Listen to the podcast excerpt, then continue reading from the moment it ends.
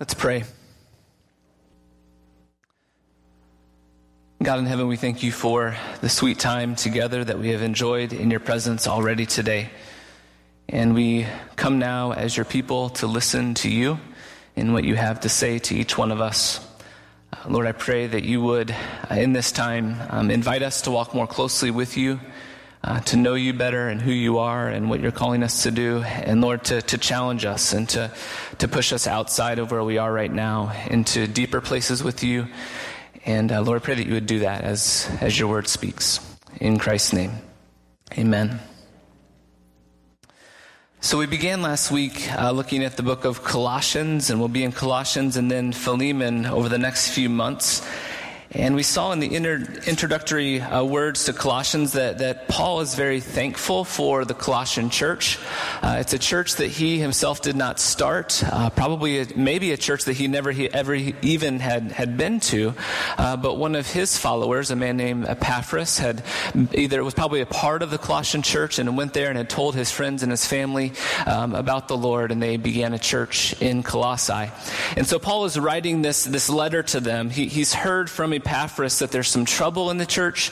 Uh, some people are coming and teaching things that are confusing to them, things that Epaphras didn't teach them at the beginning, but uh, now are coming into the church. And so they're confused, and he writes this letter to them uh, just to, to, help to correct them and to encourage them and to help them to persevere through uh, their doubt and their, their struggles. And uh, so this morning we go to the next part of Colossians, beginning in, verse 9, and we, we read about what Paul is praying for for the Colossians. How is Paul praying for this church? And, and many of Paul's letters begin this way, right? If you read through his letters, he often begins with this introduction and some opening words of encouragement, and then he says, Hey, here's how I'm praying for you, because Paul knows that if any eternal benefit is going to come from our walk with Christ, it's only going to happen through prayer. And so Paul begins all of his letters reminding them that he is praying for them, asking that God would do a good work in them. And in verse 9, he says this Since the day we heard about you, we have not stopped praying for you and asking God to fill you to fill you with the knowledge of his will through all spiritual wisdom and understanding. That God would fill the Colossian church with the knowledge of God's will, with all spiritual wisdom and understanding. Now, I've read uh, Colossians dozens of times in my life as I've you know, read through the scriptures over the course of a year or um, at different times in sermons, whatever it may be. Uh, but when you have an opportunity over the course of a couple months to just read uh, a particular letter over and over again, you see, begin to see themes uh, that are drawn out of it. And one of the themes that I've noticed the last couple months in studying Colossians is this theme of fullness or of overflowing. It comes up six or seven times in Paul's letters. It, it, may be in other Paul's letters, but I never noticed it. But I certainly notice it here in Colossians, this theme of fullness or filling or of overflowing. Later in chapter one, he says that God was pleased to have all of his fullness dwell in Christ. That all of the divine fullness dwelled in Christ. He says here that he wants us as followers of Christ to be filled with the knowledge of God. He says in, uh, in chapter 2, verse 2, that all of the work that he does as an apostle of Christ is so that we would have a full understanding of the knowledge of Christ. In uh, chapter 2, verse 9, he says that in Christ, the fullness of God lives in bodily form, and that you then have been given fullness in Christ. So, this idea of fullness or completeness comes out in this letter. And so, Paul's prayer for the Colossians is that they would be filled with the knowledge of Christ that in their lives that they would know everything about who Christ is and what Christ is doing in their lives so that they may enjoy him so that they may live faithfully for him in this life, commitment to Christ and constantly growing in our knowledge of Christ is where true joy and satisfaction is found. Do you believe that? That in this life, following Christ, growing in our knowledge of Him is where true joy and satisfaction, where fullness, completeness, wholeness, that's where it is found. And I think that uh, in past years, often our, our gospel presentations have often lacked this emphasis on fullness. I think in the evangelical church we're getting better and we're correcting this error. But in the past, our, our way we've presented the gospel has lacked this fullness or completeness that Christ offers. You know, we've, we've kind of, we often had reduced the pre- gospel presentation to, uh, you know, do you, do you want to go to hell? No, I don't want to go to hell. Well, then pray this prayer and you won't go there. It was kind of like a ticket, you know, out of hell. And we, we forgot to, to talk about all the fullness and joy and peace that, that Christ offers to us as followers of Him. You know, we always thought, talked about being a born again Christian, and we thought about being born again as this moment, this past decision that happened to us. So I want to ask you today if I came up to you and said, How do you know that you were born? How do you know that you were born? You wouldn't go to your filing cabinet and, get out your birth certificate and say, Here, here's my birth certificate. Here's how I know I was born. No, you know you're born because you're alive now. I can see. I breathe air into my lungs. I can hear. I can taste. I can touch the world around me. That's how I know I was born. It's the same with being born again in Christ.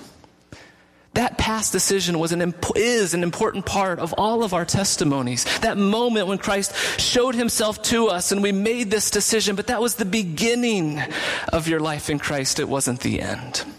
And being born again is continuing to live into that decision. So this morning I want to talk and walk through this prayer and talk to you today about what it means to live a full life in Christ. I think that's what Paul is praying for for the Colossians. Verses 9 and 10 Since the day we heard about you, we have not stopped praying for you and asking God to fill you with the knowledge of His will through all spiritual wisdom and understanding.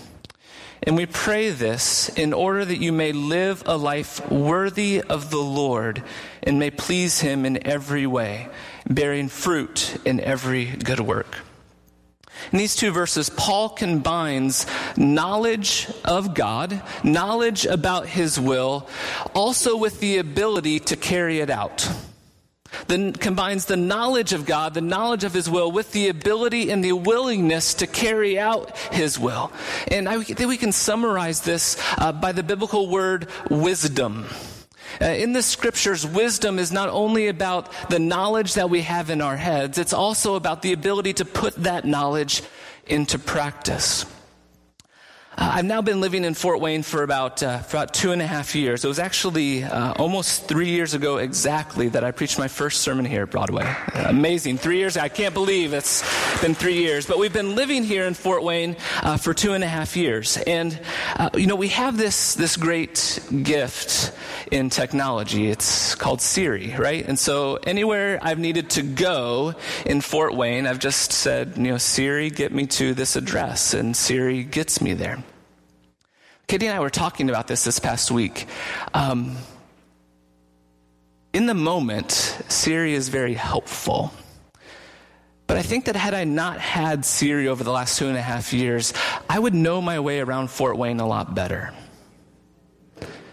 Because every single time I would have had to get somewhere, I would have had to get out a map, and I would have to figure out where I am, and figure out all the places that I need to go and all of the roads that I'm going to have to cross and turn to. And now I just ask Siri where to go and she gets me there and I haven't had to take that time to gain wisdom about Fort Wayne. I haven't had to take the time to learn how to navigate Fort Wayne on my own because I've been dependent on, dependent on this technology.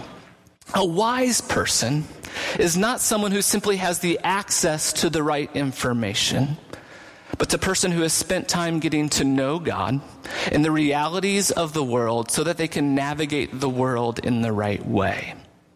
But that takes time. It takes effort. It takes energy to learn the ways of God, to learn His heart for you and His heart for the world, and to learn then how to navigate the world in the right way. In the Bible, we see this very clear in the book of Proverbs that wisdom is knowledge that then leads us to do what is right and just and fair. So, a wise person is not someone who has book smarts or someone who has a few letters after their name. A wise person is a person who knows God and knows God's ways and puts those ways into practice.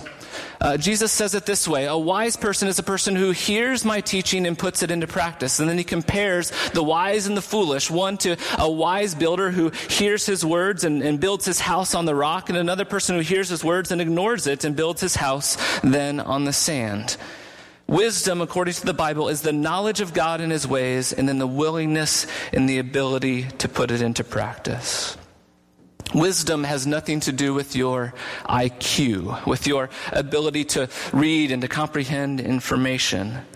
A wise person is a person who knows and loves and obeys God.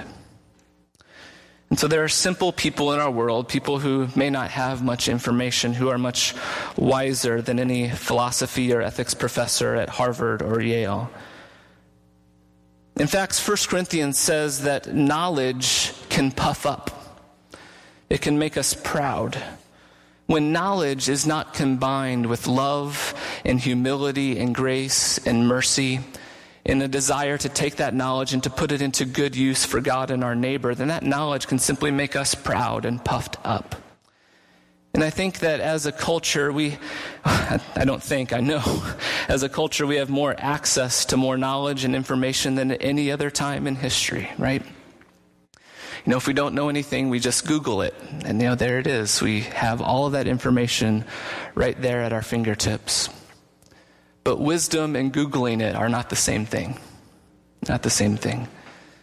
And so Paul is praying that the Colossians will be a wise people. Living a full life is not simply having all of the right answers. Living a full life is, with God's help, being able to do the right things at the right time in the way that God would have us to do them. Do you know someone like that? Someone who you would call wise, who just always seems to be able to have the right word at the right time. A person who gets angry, but gets angry at the right time and in the right way. A person who has the right words of confrontation to someone, but is able to say those words in grace as well as in truth. That's a wise person. And it's probably, if you know a person like that, it's most likely someone who has pursued wisdom, who has learned about God and God's heart, has learned about God and God's ways, and has over time become a person who knows the Lord and knows his ways. And Google cannot help us become this kind of person. Being really hard on technology today. I don't know why, but it's, um, yeah, I've just been thinking recently. I, I love technology and the things that I can do with it. But I'm not really sure that I'm loving the things that it's doing with me in the way that it's forming my heart and forming my mind and shaping it. And I just, today and this week, have been really conscious of that as I've been thinking about wisdom. The book of James says that if any of you needs wisdom, you must ask God for it. It's something that comes from God. If you are a person who needs to be able to do the right thing at the right time, ask God. He is the only one who is able to make you into a wise person. And so that's why Paul is praying for wisdom here for the Colossians, because he knows that it's only God who can make them wise. As they're going through their circumstances there in Colossae, as they're having people coming and teaching them all sorts of things, as they're going to be suffering perhaps at the hands of the Romans eventually, they're going to need to know how to respond in the way that God would want them to respond. And that can only happen supernaturally. It must come from God. And so, living a full life is a person who is living a wise life, seeking wisdom as the Bible defines it, as someone who's able to take knowledge and to put it into good practice. Verse 11 Paul says, and being strengthened with all power according to his glorious might, so that you may have great endurance and patience. Paul prays that we would be a people of endurance and patience. A life of fullness is again having a supernatural ability to stand and to endure and to be patient in the face of suffering. That you would be strengthened with all power according to your cleverness? No. According to your strength, according to your inner will? No. According to His glorious might.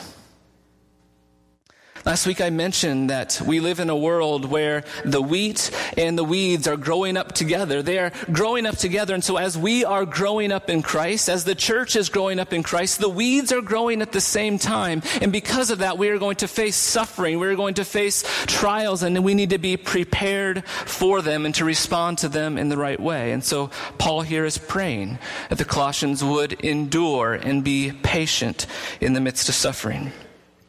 A couple weeks ago, Pastor Rick made just a, a, great point in his sermon, and I think it's worth bringing up again. He talked about the way that we often pray for those who are sick. Do you remember him talking about that? Really struck me the way that he put that that so often when we pray for somebody who's going through a physical trial we're so quick to pray that god would remove that physical trial from their life. And that may very well be how we should pray but it can't be our first inclination. Our first inclination needs to be not about this this present life and what uh, how we can now in our own life here on earth be kind of more comfortable or safe or secure. Uh, the more important relationship is between is this way. It's the vertical relationship. And so what is happening in in this physical trial that God wants to then use to bring, make us more like Christ. And that theme comes up over and over again in Paul's letters. It's in 1 Corinthians that I read for you earlier today after the time of confession. It's in James chapter 1. That suffering in our life, God has a purpose for it. If we will allow Him to, He will use that suffering and that trial in order to bring about His good purpose in our life. James says it this way Consider it pure joy, my brothers, when you face trials of many kinds, because those are the times when your faith is tested. And the testing of your faith develops perseverance. And perseverance must finish its work in you so that you will be mature and not lacking anything. So we are so quick to, to think about this horizontal plane in our life and to only look about our present earthly circumstances, how right now we can be comfortable and safe and secure when all the while God is seeking to use that time of trial or suffering to make you more like Christ. So Paul here prays for a supernatural ability to have endurance and patience in our trials, in our suffering, which we will experience in life. He continues in at the end of verse 11 and verse 12 that there will be a people who are joyfully giving thanks to the Father. A life of fullness is a life that knows the source of all good things. A life of fullness is a life that knows the source of all good things. My grandfather's name was uh, Truman Cochran. Uh, our, our son is named Abraham Truman, uh, named after my grandfather. And whenever we would um, be together, he had this phrase, and if he said it one time in a day, he said it a dozen times. And it was this How good can the good Lord be? He would just, How good can the good Lord be? He just kind of walk around the house, and he just, I think probably looking at his kids and his grandkids. He had six children, and I don't know how many cousins I have, but it's quite a lot. And I think he would be there and he would just be filled with this recognition of the source of all of these good things. Friends, we are a people who have been given the gift of knowing the source of all of our good things. Andrew Peterson, who just played a concert uh, here about 10 days ago, has a song that says, Don't you want to give thanks to somebody? you know, he's kind of talking to people who are, you know, maybe agnostic, agnostic or atheists are saying, don't you have these moments or experiences in your life when you see all of the good things around you and don't you want to give thanks to somebody? When you see the way that the sun shines off the corn in a field, don't you want to give thanks to somebody for that beauty and that creation? We, as God's people, know the source of all good things. And so when we bow our heads, when you bow your head today at lunch, that's a, a time where we often kind of say a, a rote prayer that we've maybe said for many years. Can you, in that moment, recognize the source of all of these good things around you, this food that you're about to eat, these people around the table with you? And to give thanks joyfully to the Father, the source of all those good things. Living a life of fullness is being a people who give thanks to the Father, the source of all good things. And then he continues, giving thanks to the Father who has qualified you to share in the inheritance of the saints in the kingdom of the light. For he has rescued us from the dominion of darkness and brought us into the kingdom of the Son he loves, in whom we have redemption, the forgiveness of sins. And a beautiful articulation of the gospel right here. In these verses, we hear about the gifts of God's rescue. I think that's what I've put in your bulletins today for the next part of the sermon. The gifts of God's rescue. Living a life of fullness is living a life knowing the gifts of God's rescue. And this begins by knowing that our lives are indeed a rescue operation, right? The gospel is about God's divine invasion into our lives and into our world in order to rescue us from sin and from death. The gospel is not about our own personal movement, our own personal works in order to, to gain some kind of divine blessedness. And in chapter 2, this is what Paul is going to be speaking against as there's these teachers that have come in and said, in order to really experience the blessed life, the life of following Christ, you need to do all of these legalistic actions as well. That's what's really going to lead to fullness in Christ. And Paul says, no. You have been rescued by God. In this language, in verses 13 and 14, 12, 13, and 14, uh, really, Paul draws from the Exodus story. The Exodus story, there's this idea of being rescued. Do you remember in Exodus chapter 3 when uh, Moses met, uh, met God on the mountain? God said to him, Moses, I have heard the cries of my people in Egypt. They are in slavery, and I have come down to rescue them. This is what Paul has in mind here that we have been rescued from slavery. He talks about being transferred from one kingdom to another. The uh, Israelites had been in this kingdom of Egypt, and now they have been picked up and taken and transferred into a different kingdom. They have been redeemed by his blood. What happened in the Exodus? They took the blood of the lamb, they put it over their doorposts, and they were redeemed. They were redeemed by that blood that protected them from God's divine judgment over Egypt. And so here, Paul is drawing drawing on these themes from the Exodus story and reminding us that just like in the Exodus story, when God was the actor, when He did all of it, when He came down to rescue His people, that in the same way, God has come down to rescue us. In the whole story of the Exodus, God is the one who takes all of the action. He does the work. Whatever the human problem is, the gospel says there is a divine solution to it. Last week I talked about this idea of inevitable human progress, the story that is often told to us that eventually human beings, through our own cleverness and our technology, that eventually we're going to be able to solve all of our own problems. But the scriptures tell us that the source of our problems, the power of sin and of death, cannot be solved by ourselves. It is something from which we must be rescued. And so, if we're going to live a life of fullness, we must admit that we are not able on our own to overcome the source of our problem, but to know that God has rescued us. And so the first gift of this rescue, Paul says, is that we have been rescued from the dominion of darkness and brought into the light. Rescued from the dominion of darkness and brought into the light.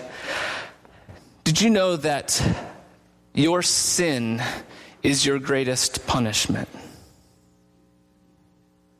Romans chapter 1, when Paul is talking about the way that human beings over the course of time rejected God, rejected his ways, and lived out of their own flesh and out of their own desire, Paul says that God then turned them over to their sin. Sin keeps us in darkness. It keeps us from living according to what is real. And I think we often see sin as kind of this like um, benign tumor on our arm that we kind of need to do some work to cut out, but it really doesn't affect all of who we are. But the scriptures say that sin is incapacitating to us spiritually. It blinds us to God. It blinds us to our neighbor. A few times in the Old Testament, writers talk about idols as things that have eyes but cannot see, and ears but cannot hear, and a tongue but cannot speak, and feet but cannot walk. And then it says this those idols are like that. And it says, so are everyone who worship them. Everyone who worships idols, those who live and dwell in sin, are people who have eyes but cannot see, and ears who cannot hear, and tongue but cannot speak, and feet but cannot walk. When we walk in sin, we become spiritually blind and deaf and dumb. We become, become unable to see or to know God, who is the giver of life. So we have been rescued from the dominion of darkness. We've been rescued from our inability to see or to know God. This is a gift of our rescue. Another gift of our rescue is that we've been transferred from one kingdom to another, the kingdom of darkness to the kingdom of his beloved Son. The kingdom of the Son he loves. Throughout the rest of the book of Colossians, we're going to be talking a lot about this, that we are now citizens of a new kingdom with a new king with new rules and new regulations and new ethics and everything else. We are citizens of a new kingdom. Another gift of this rescue is that we have redemption through his blood. Again, this is a reference to this Exodus story, rescued out of slavery. When Paul talks about sin, he talks about sin in a couple of different ways. He talks about it as a power or a force that holds us in slavery, as well as sin as an act that we do, as bad things that we do. And I think that this is the way we usually think about sin. Sin is this act, this bad thing that I do. But there's also this other idea of sin, that it's this power that holds us. And here in these last two parts of, uh, of Colossians chapter 1, verse 14, he talks about the way that God has rescued us both from the power of sin that holds us in slavery, just like the Israelites were held in slavery over Egypt, and also that we've been forgiven of the particular sins that we've done. That we've been set free from this power. We no longer have to sin. We've been set free from that power that entangles us and keeps us from seeing God and knowing God. And not only that, but we've also been forgiven for all of those particular sins that we commit. This rescue tells us that we have been redeemed through his blood and have the forgiveness of our sins all of the sins that you have done, the selfish actions, the careless words, the acting out of your lust, your prideful thoughts, your violence towards others. One of the gifts of God's rescue is that you are forgiven for all of them. The acts that you have done that separate you from God do not separate you from Him any longer. He has tossed them as far as the east is from the west. Those things that you've done that you can't forgive yourself for, God is strong enough to forgive you for them. So, what is it for you? What is that thing that you've done? That thing that fills you with regret and with remorse and with self hatred and with guilt. What is it? It's that thing that you've been forgiven for. In him we have redemption, the forgiveness of sins. So, Paul's prayer for the Colossians is that we would live a life of fullness in Christ. As followers of Jesus, that we would know these gifts of his divine rescue, and that we would know that he is the source of all good things, that he gives us the power to endure and to be patient in suffering that He gives us the ability to be wise, to not only have knowledge of Him, but also to live faithfully to what He calls us to. And so, in this crazy and dark world that we live in, Paul is praying that we would be a people of fullness. Fullness in Christ, knowing that He is the source of our life and of our hope. And people who live as citizens of a different home in a different kingdom, a people who have been rescued from the dominion of darkness and the power of sin and have brought, been brought into life and freedom and forgiveness. Let's pray. God, we give you thanks for who you are and what you have done in our lives. Lord, remind us today that you have rescued us. And Lord, if there's anyone in here today who doesn't know that this, that God has rescued them, Lord, I pray that you would show that to them today.